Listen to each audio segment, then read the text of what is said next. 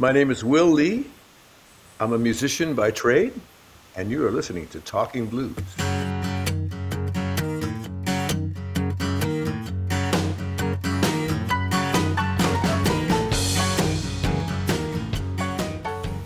Musician by trade. I'm surprised that you didn't mention bassist, but I guess you play way more than the bass, and I know people know you as a bassist, but um, I presume that you play piano and other things as much as you do the bass.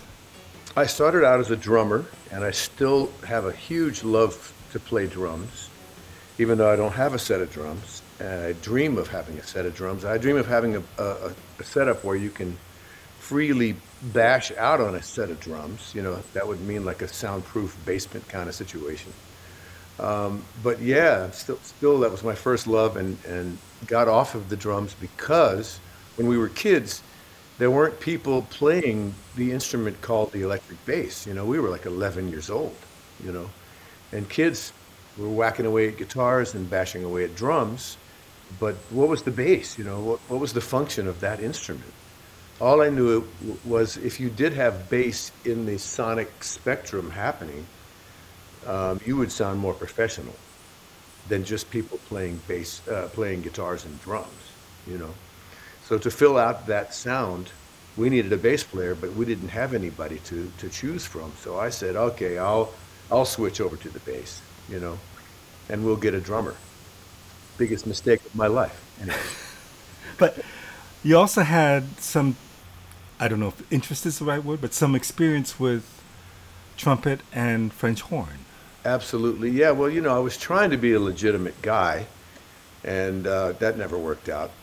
I, I, I practiced and and learned some trumpet, uh, how, you know, reading, not not necessarily improvising because it was like, it was basically like junior high, high school level of, you know, playing in marching bands and concert band kind of thing.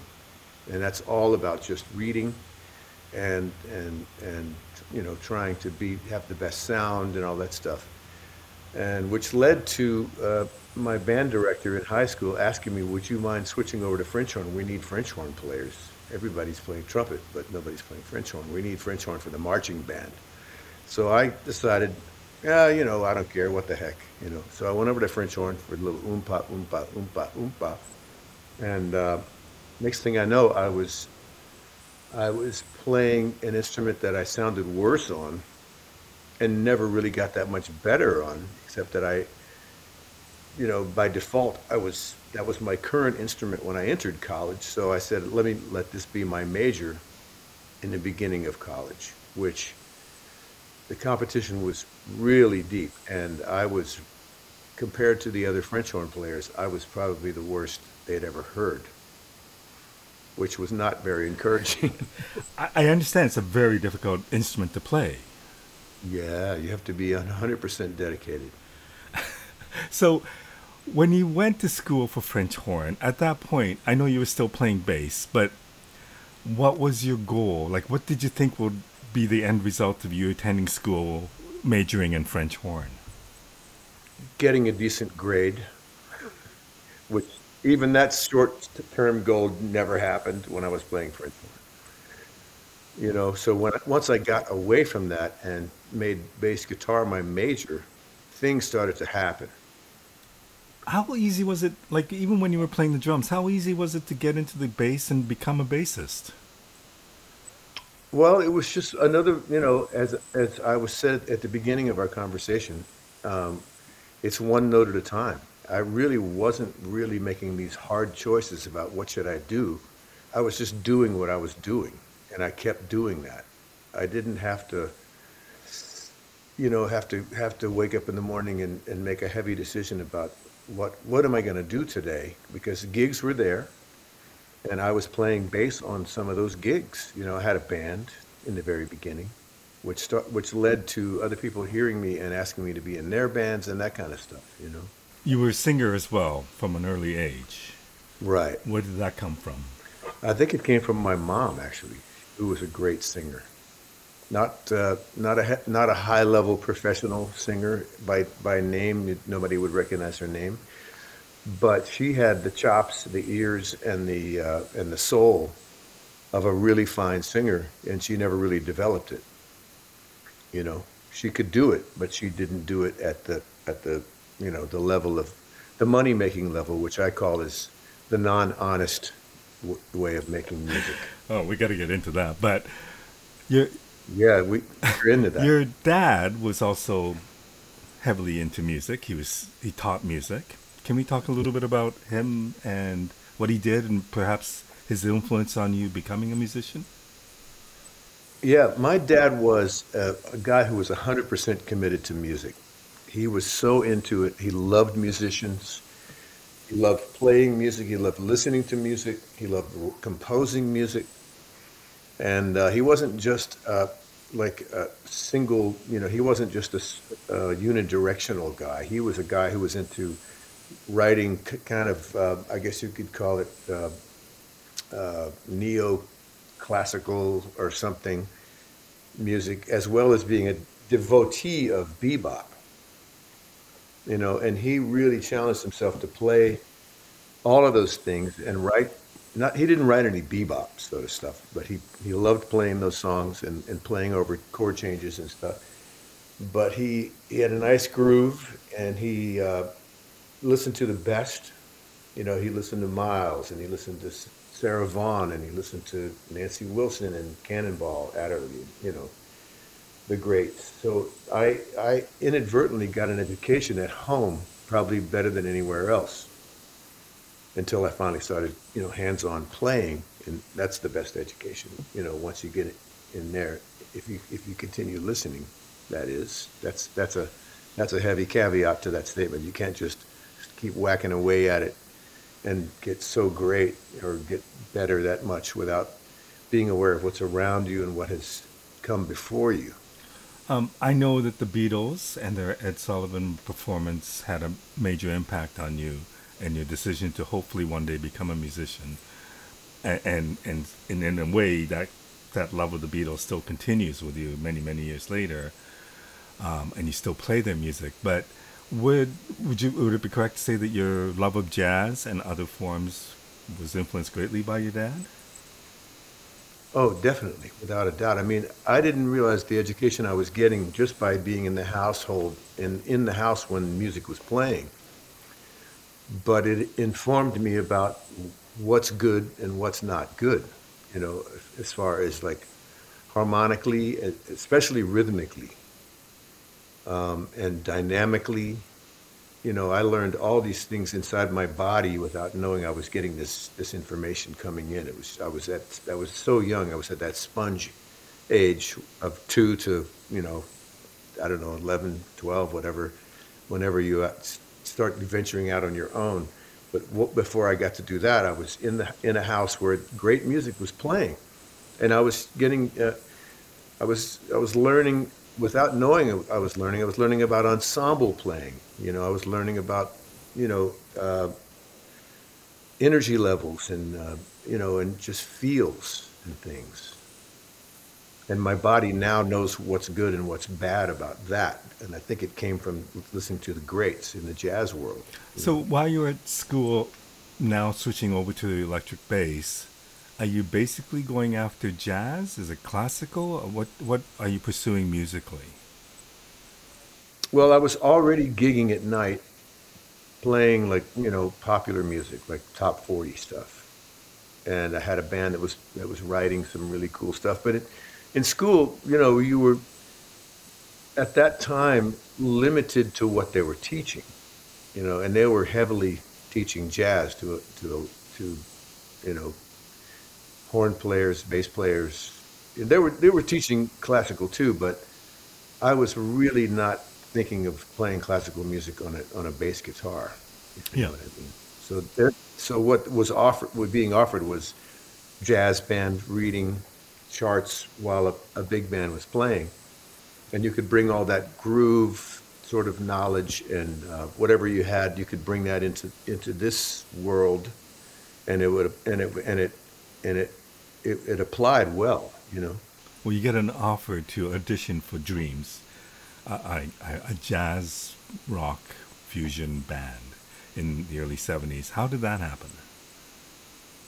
Um, that was one of those divine intervention kind of things, I think, because there happened to be a guy who was down at the University of Miami while I was, you know, trudging through my my education, um, who actually came down to, I think he came down to speak at, a, at an arranging class or something, and, and he happened to know the the Brecker brothers who were in, in that band Dreams, which was the Columbia act, who uh, amongst all the Columbia horn bands at the time that they were playing so-called jazz, jazz rock fusion, if you will. You had Chicago, you had Blood, Sweat, and Tears, and also on the label was this band Dreams, who I, I and most of my close friends found more interesting than anything else because they were they were doing a lot of soloing, you know, imp, improvisational stuff, and they're and and they had these super chops guys like Billy Cobham playing drums, Michael Brecker on tenor saxophone, Randy Brecker playing, you know, playing his sort of polytonal, polychordal, you know, uh, approaches to improvising within a, with, you know, playing. A, in, other, in other words, a, here's a chord, and here's Randy Brecker, you know, playing against that chord while he's soloing, and and and it's the sound that that and the feeling from what that was um, kind of kind of challenged the envelope of, of traditional harmony, you know. And what you got was a guy playing these really uh, bold notes over a chord change, right? So that really caught your ear, and and not only my ear, but kind of everybody in my small sphere of, of music listening friends. So I thought I was listening to the next Beatles, basically. Wow. You know, Uh, the public didn't feel that way, unfortunately. But to get a call from a guy in that band to come up and audition because of our, our friend who came down, Mr. Gary Campbell, who came down to, to, to guest lecture and, and heard me play because we jammed that same night after he had given his, his whatever he was giving uh, to our arranging class. Went back to the Breckers in New York and said, Hey, I think I got your guy. You got to hear this guy. He sounds like the kind of guy you're looking for on bass, you know. And not only was I sounding like the guy, little did that uh, little did Gary Campbell know, as he was informing these guys about a random bass player, he didn't realize that they had a fan, a super fan, that came up to New York to audition, knowing their music completely backwards and forwards. So, if I was to ask you how you felt about your ability to play at that point, and we're talking somebody who's in his early 20s, um, what, how would you describe how you felt about your ability at that point? It's, that's really easy to refer to because I feel the exact same way as I did then, now. And that is, um, you know, every time you walk into a musical situation, it's brand new for me. I don't feel like, I, oh, I know exactly what I'm going to do because I know everything about this instrument. I feel just as scared now as I ever did and have always walked into a new situation feeling that way. Like, am I going to make this happen? Am I going to blow this? Am I going to make this happen? You know, do I have a chance of, of helping it along? And honestly, attitude. So, when you auditioned, did you think you had a good chance of uh, making this band, or did you think it was just like difficult, unlikely? Well, I, first of all, I couldn't believe my luck. And you have to imagine, like this super band that I was so fond of calling me to play. That little, there was a little bit of information in there telling me that I must have some goods because I'm here, you know? And honestly, I had been in enough playing situations in Miami where I felt like I didn't know there was a difference between um, me having to be the timekeeper and me not having to think about that. But when I got into the audition and Billy Cobham started laying it down, all I had to do was play bass. And it was like the most easy, natural thing in the world because there, there weren't uh, drummers at that level where I was coming from, you know. So, you know, the old, the old surround yourself with people better than yourself kind of situation, and that's how I was able to sound, you know, confidently good and feel great about being in an audition situation because it was just like floating.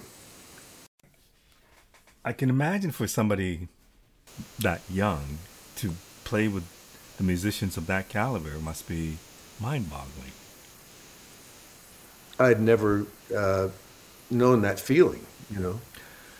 However, not too Yeah. long after, and I don't know how long you did. I think you recorded the second album with them, but things started to crumble apart somewhat. For the band. Yeah. Yeah, and, and and as far as I could see, they were coming apart from me too because I didn't really have any other New York thing going on other than that band. You know, f- for the first, um, for for the whole life of that band, I didn't really have much else going on. I was there for that band, but I was inadvertently making connections that were gonna that were gonna help me continue on and, and get into the studio world and all that other stuff within that band. These because these guys were heavies, you know.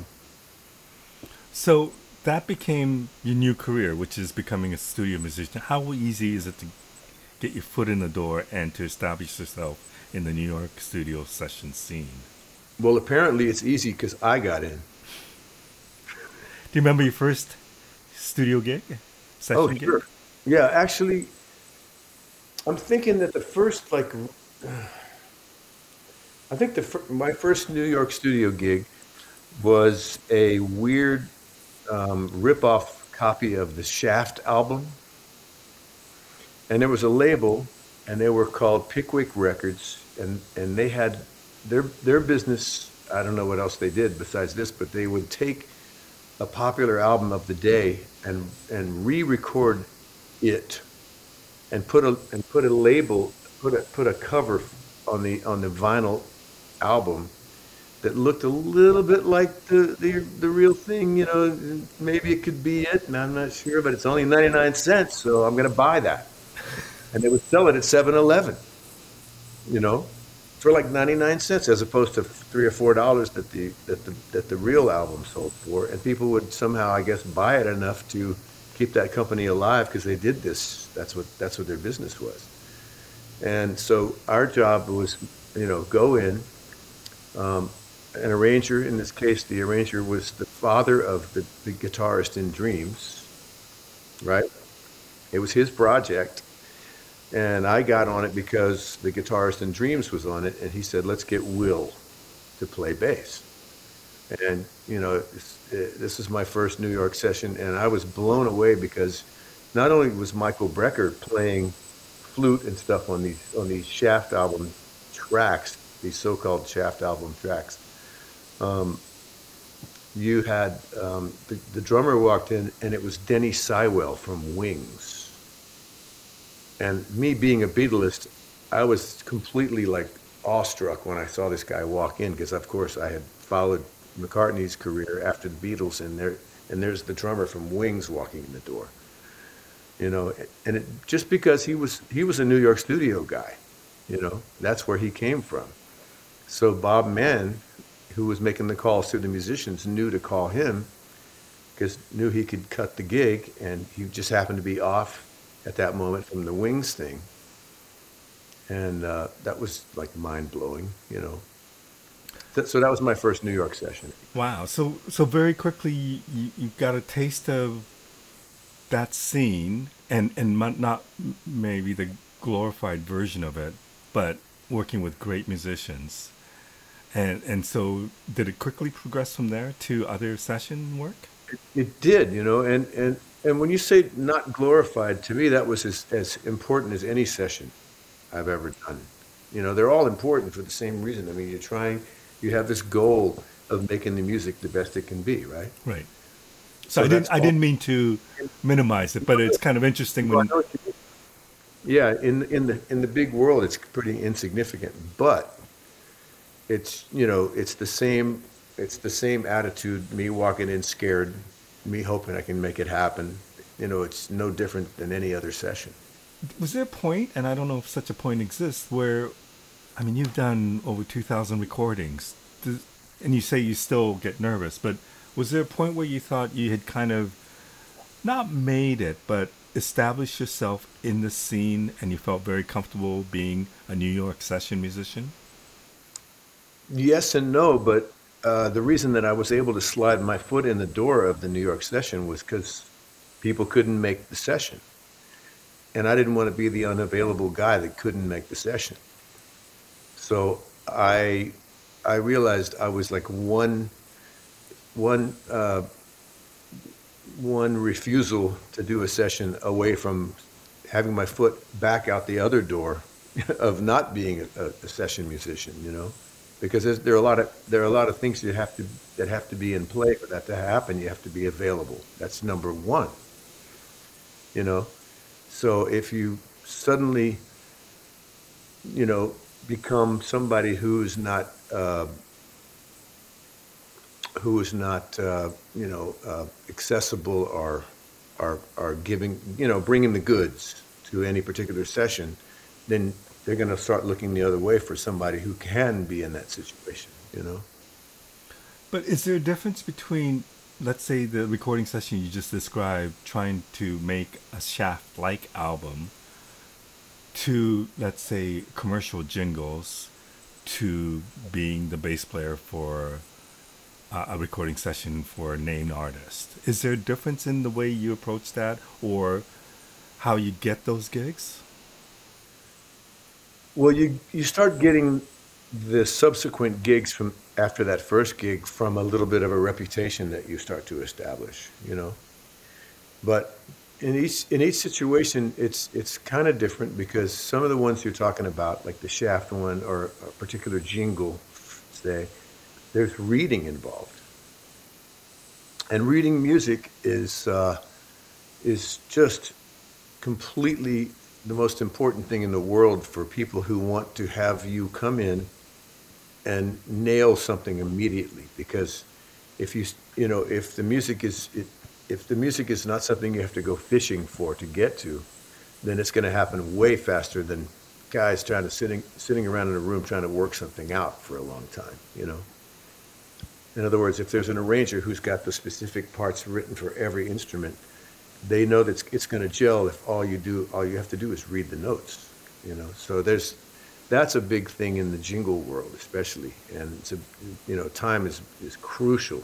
You can't be late and you got to you got to be ready to you know walk in and have them push the button and you perform kind of records it's a little looser because you have you know you, discussions and you work things out and different kinds of budgets and stuff you know record companies at the time anyway record company budgets were, were really big Tell me about the first recording session with a major label that you were involved in. Um, I, you know, I think that had to be that had to be the, the second Dreams album, and that was going down to Memphis for six weeks under the, uh, the under the production uh, of Steve Cropper, who had a, an amazing track record. You know, writing writing uh, "Knock on Wood" and, and "Midnight Hour" and uh, Dock of the Bay and all that stuff.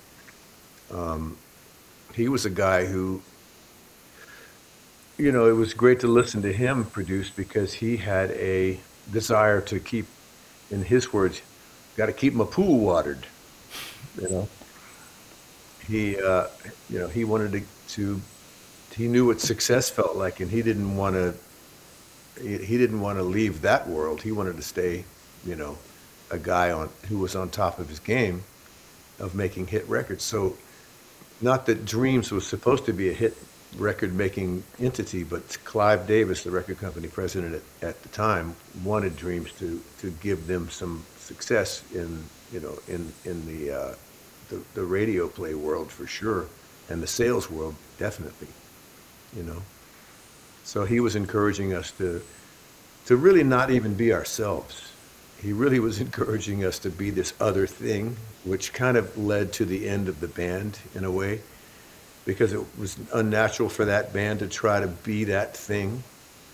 And uh, you know, when you have a guy like Billy Cobham being being asked to, you know, let's uh, by by Mahavishnu to come over here and and and do this other new innovative thing, it's pretty tempting for a guy like him who doesn't want to just play two and four on the drums, you know, which he's great at, but he saw this other thing in front of him and he, he was out the door. And that was the beginning of the end of Dreams. And, and was that your first exposure at the the business of music? Um, I don't know. I mean, you know, you're you're you're always seeing uh, aspects of that. You may not be in in on the big meetings, Right. you know, but you know, it's always uh, it's almost always time is money. You know, there's always that element at play. You don't want to be wasting anybody's time when you're in the studio, especially. So, you know, I was always aware of a certain amount of that. How do you maintain this being available for as many sessions as possible so you can continue to be available for more sessions while are you doing any other music outside of studio work? Like are you do you have any side projects at that point that you might want to start a band or fill in for other musicians for gigs Yeah, whatever whatever I was doing, I was aiming toward the things that were were in, in town, say in New York City, without going on the road for sure. Because uh, there was one point where I was actually on the road, and I was uh, I remember being with on on Bette Midler's first national tour, and as I'm on the road, um, I'm getting calls to, to do sessions in New York while I'm on, out somewhere in, out in the country with, with Bette Midler. And I'm real, remembering that, hey man, um, the reason I got into the studio thing was because somebody else had, was on the road, you know, and now they're, they may not be working as much because I came in and took over for those people. I never let anybody know I was on the road. I would fly back to New York for the smallest session because I was just getting my foot in that door. I was just becoming like a studio guy. So I wasn't so established that I could just waltz back and forth, you know. So I would I would actually get on a plane, go do an hour session and get back out into Missouri or wherever we were playing for that night's gig. I was busting my ass.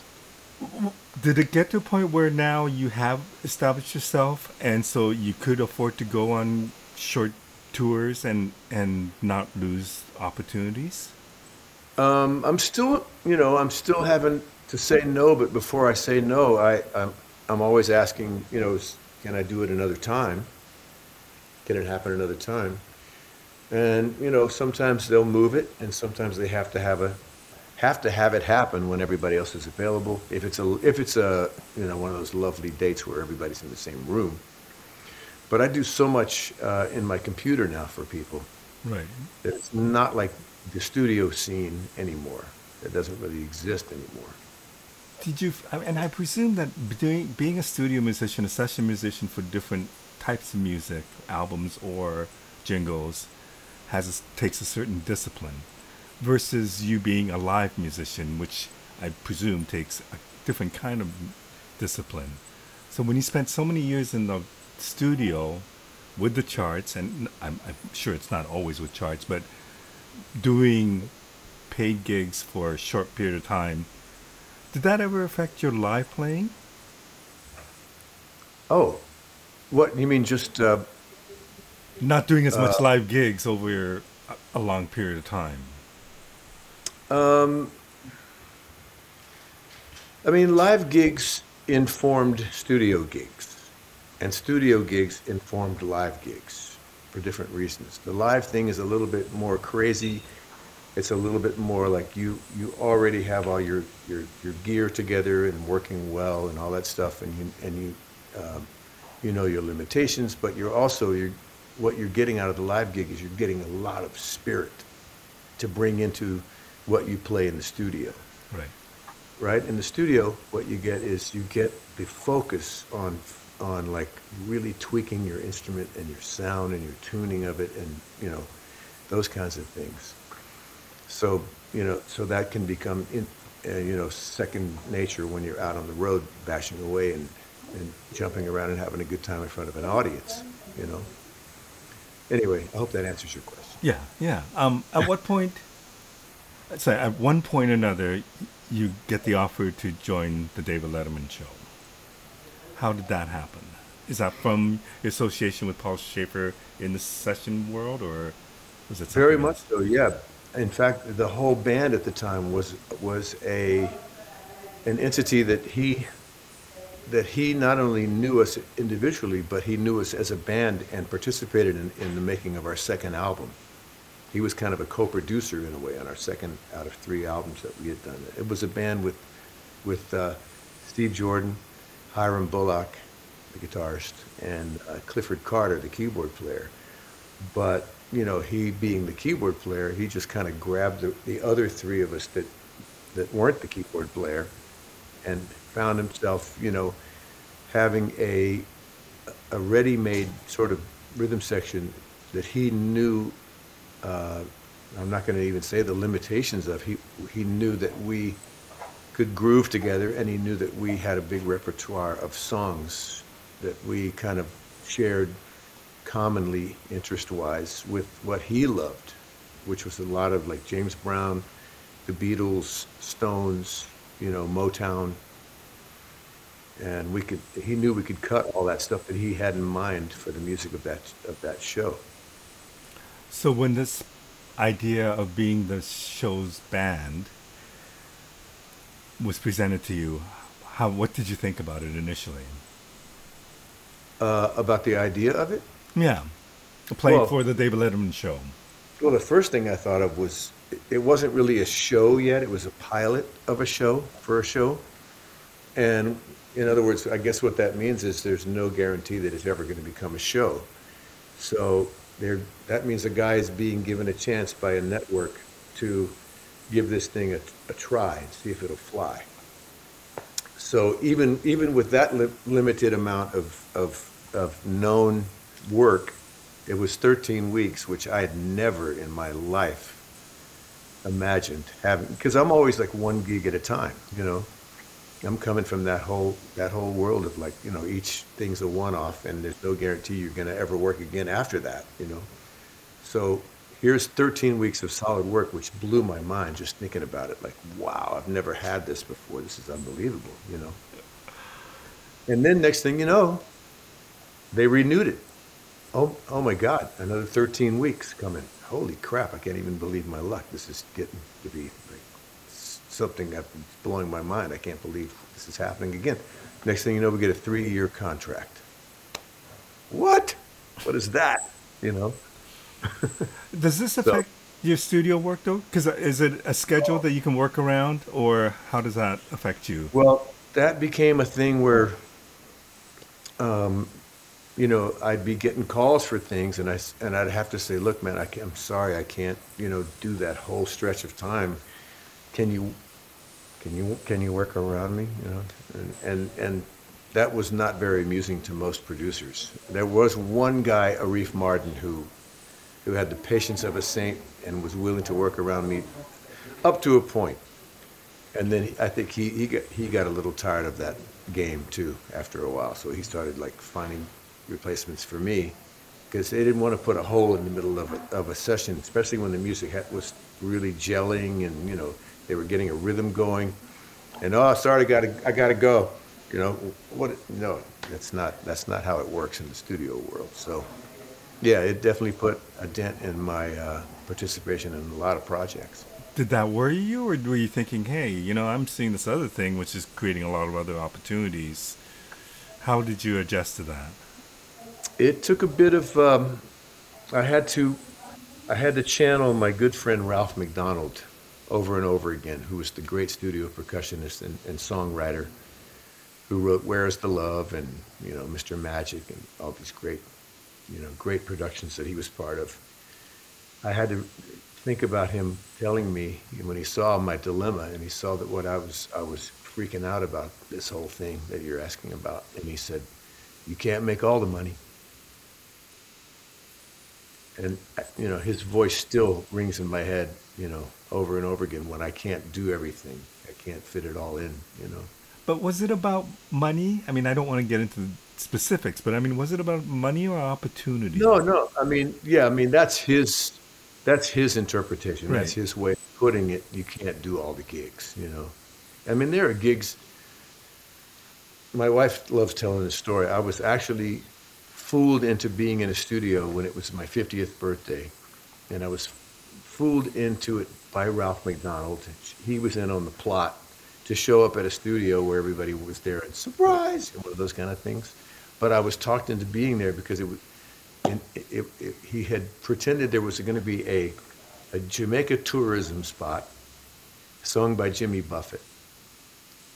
And I was so excited about this that even though it was wonderful that I was surprised for my birthday, I'm still, there's a hole in my heart wanting to do that session, that to make a tourism spot with Jimmy Buffett. It never happened. It's like, oh man, I'm still dying to do it. Um, how did that experience being in that on that TV show change you? Well, um, you know, first of all, I was a really big fan of David Letterman from way before the show that we were doing ever started.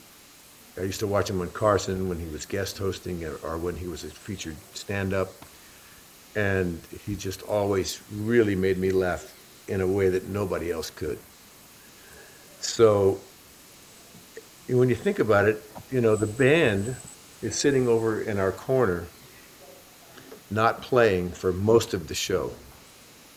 And what I'm getting for free is to be paid to sit there and watch a fantastically hilarious TV show. You know, so I loved it. I loved all that stuff. And then the other thing is the fact that being the house band, you got to play with some amazing musicians. Amazing. Yeah. And so, what would be the difference between preparing for the tonight's guest and you have a one-off where you have to execute the song once? I mean, I guess your your background as a session musician might have helped that thing of coming in every day fresh with a new thing and then having to deliver that performance that day. Not only did it, did it help in that respect, we had one take to get it right. There were no redos. So, you know, the level that you had to be at with your instrument and with music itself and familiarizing yourself with that artist's stuff or feature song especially, you know, you really had to do some homework. And, um, you know, I think everything that led up to that, you know, including the studio playing, including live playing, including, um, you know, learning how to how to internalize somebody's music, all came into play, which that allowed us to to get that thing in one take, you know, in front of a bunch of people on camera while you're on camera. I can't. I've, I used to watch that show religiously. I certainly haven't watched them all, but I can't remember a single performance where I thought, "Whoa, that wasn't good." Like there were some very memorable moments where I thought, "My God, I can't believe they did that." Right. You know, and Yeah. how good it was. Well, you know, yeah, the studio thing uh, gives you that chameleon thing too, you know, where you're able to to to waltz in and out of different worlds of music. You know, so there was all that information was coming into play too. You know. I wonder, and this has come come up a few times. When I hear some of the work that you do musically on your own or with other bands, it's definitely jazz influence. Mm. Some of your solo work has that element, but it's more songwriting, I think. Right. Not not necessarily pop, but but definitely a, a singer songwriter type feel to some of your songs.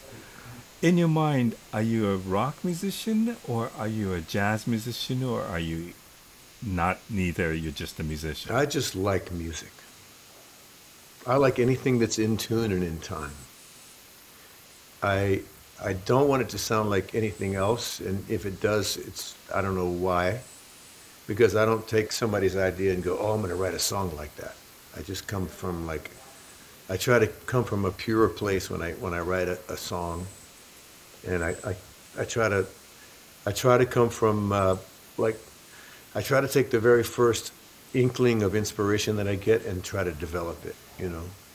And it's not from watching TV and hearing something or listening to the radio and, and going back to a piano after that. It's always just because of what's in my head. Let me see if I can. Oh, that caught my ear. Let me see if I can, if I can develop that and take it somewhere. And it's really hard. It takes a. For me, it's really hard to write a song. I mean, it takes me forever. Nothing ever happens like in five minutes for me. And, and what do you hope? Like you've done a few solo albums. What is your ultimate goal with recording your own stuff? Is it just so you have a record of the stuff that you've written, or is it because you want to perform it live? Or No, actually, you know what it is, man. It's just wanting to complete. Um, it's the it's the great satisfaction of having completed a song. You know, it's one thing to hear it in your head, but it, but it, it's another thing to make it presentable. You know, so I just love it if anybody ever gets anything from any of my songs. It's not really to try to go for mass appeal. It's nothing like that. It's only because I just want to get to the end, you know, of, of, of a thing. So I, because until I do, I can't really move on. um, is the way you approach your album any different from the way you approach session work? Like I think of "Miss You" most of all, the latest single. Um, I believe you sang on it, but I don't think you played bass on That's it. That's right. That's right. And is that? I mean, that's unusual, is it not? well, I, I could have, but I had this idea. You know how it's great when, when like any two or three family members make music together, you know, whether it's singing or, or playing, like in, in, in the case of the Brecker brothers, Mike and Randy Brecker had a blend that was really only matchable by one other guy, and that was his name was Dave Sanborn. Is Dave Sanborn. When he joined those three guys, he was like his phrasing and his his uh, his dynamics and everything matched there so perfectly. That was a really rare thing.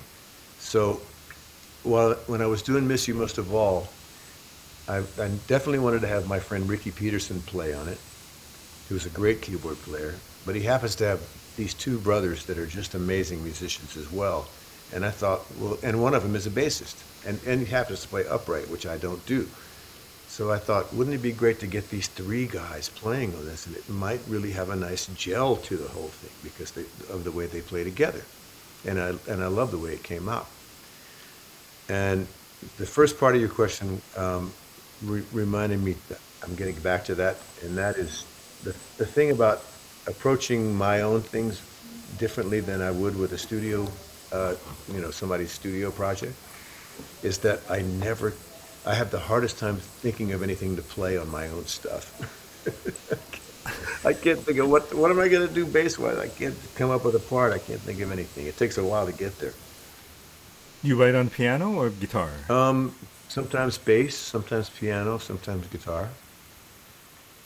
Okay. Yeah. So if you wrote with a bass, it's the, is it just the chords? Is that the way it would work? Uh, well, Miss You Most of All absolutely came from just a piano thing, right? That was one of the rare, I guess, one of the more rare things. Something will come from a guitar lick. Like I have a song called um, um, Fooled Him. And that came from, um, I think I was inspired by a, a little, uh, I had a nylon string guitar in my hand and I came up with, get, to good, get, did it, to good, fat, to good, did did it. And, and I built it around that thing, which I had Chuck Loeb ultimate, ultimately play the part. But uh, it was based on that, you know. Um, in the last few months that we've been corresponding, you've been to Japan a few times. I think you have a, a pretty good relationship with Japan. I think you had a hit single there, um, and I think you go there on a regular basis. Tell me about that relationship. Um, when I first went to Japan, it was with that band that, that became the, Letter, the Letterman band, the 24th Street band, those guys. And it was really wild because we, before we ever set foot on the ground there, we had already established some kind of momentum due to a, a record that had come out.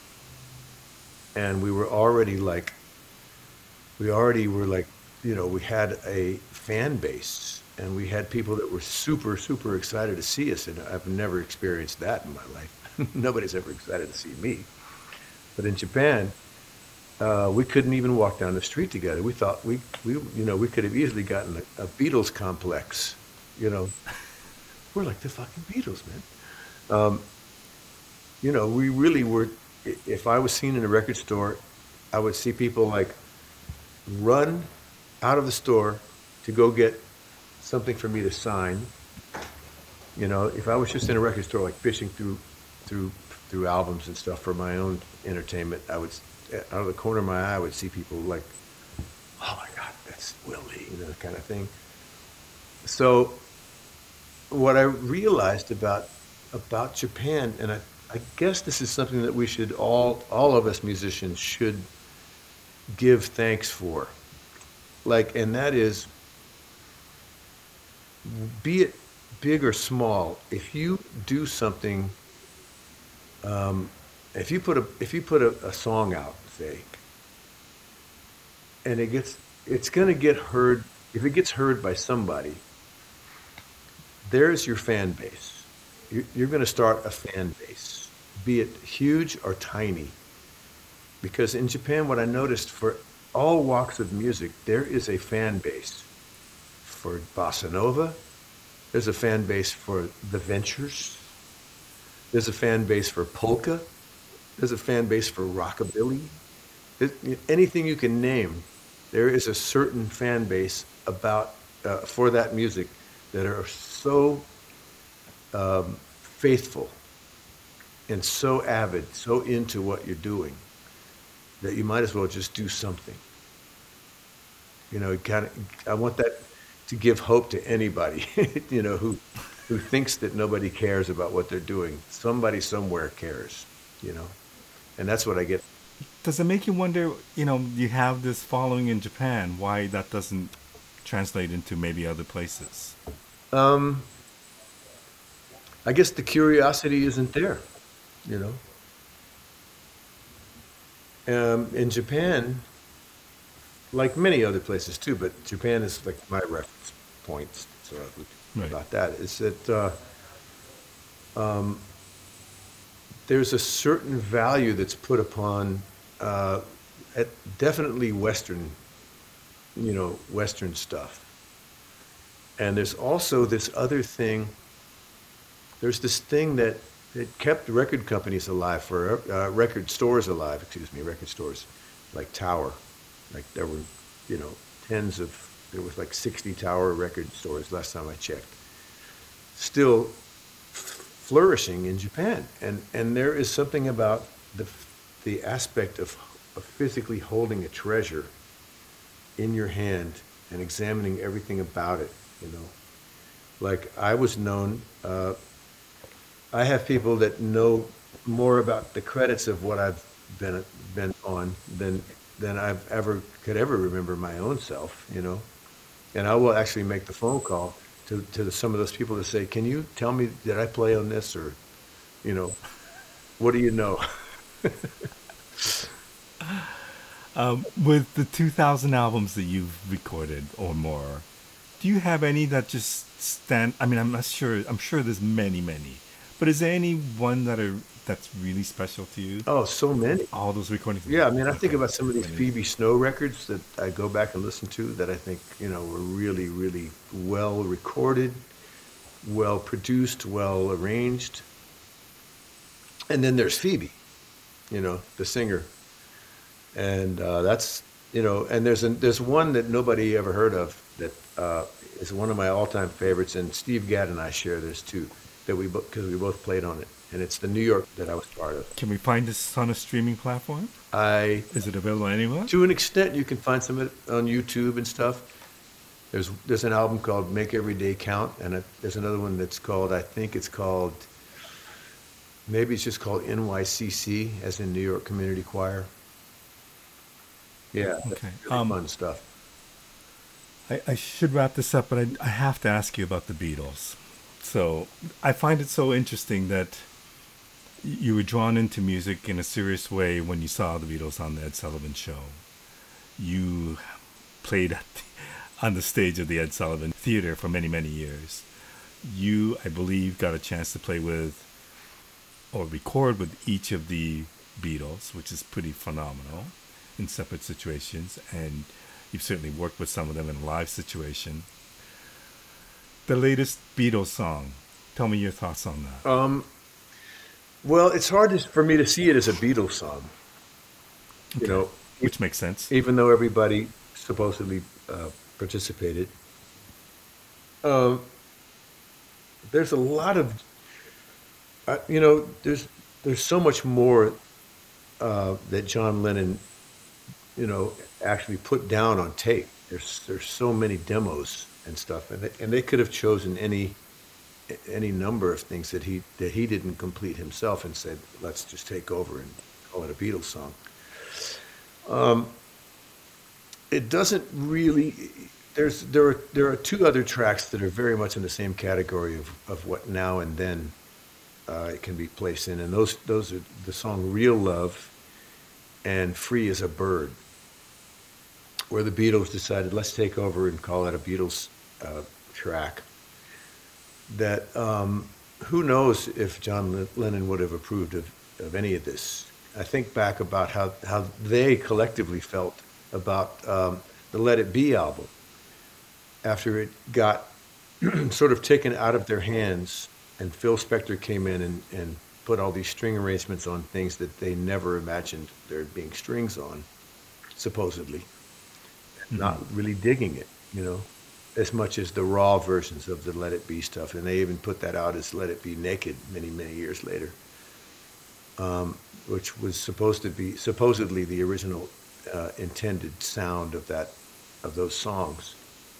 So I don't really know, you know. I mean, I love that. I love the the video more than the than the finished product. I think myself. Um, I was astounded by what Peter Jackson was able to do with AI.